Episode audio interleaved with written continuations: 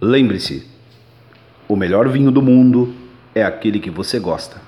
Se for dirigir, não beba.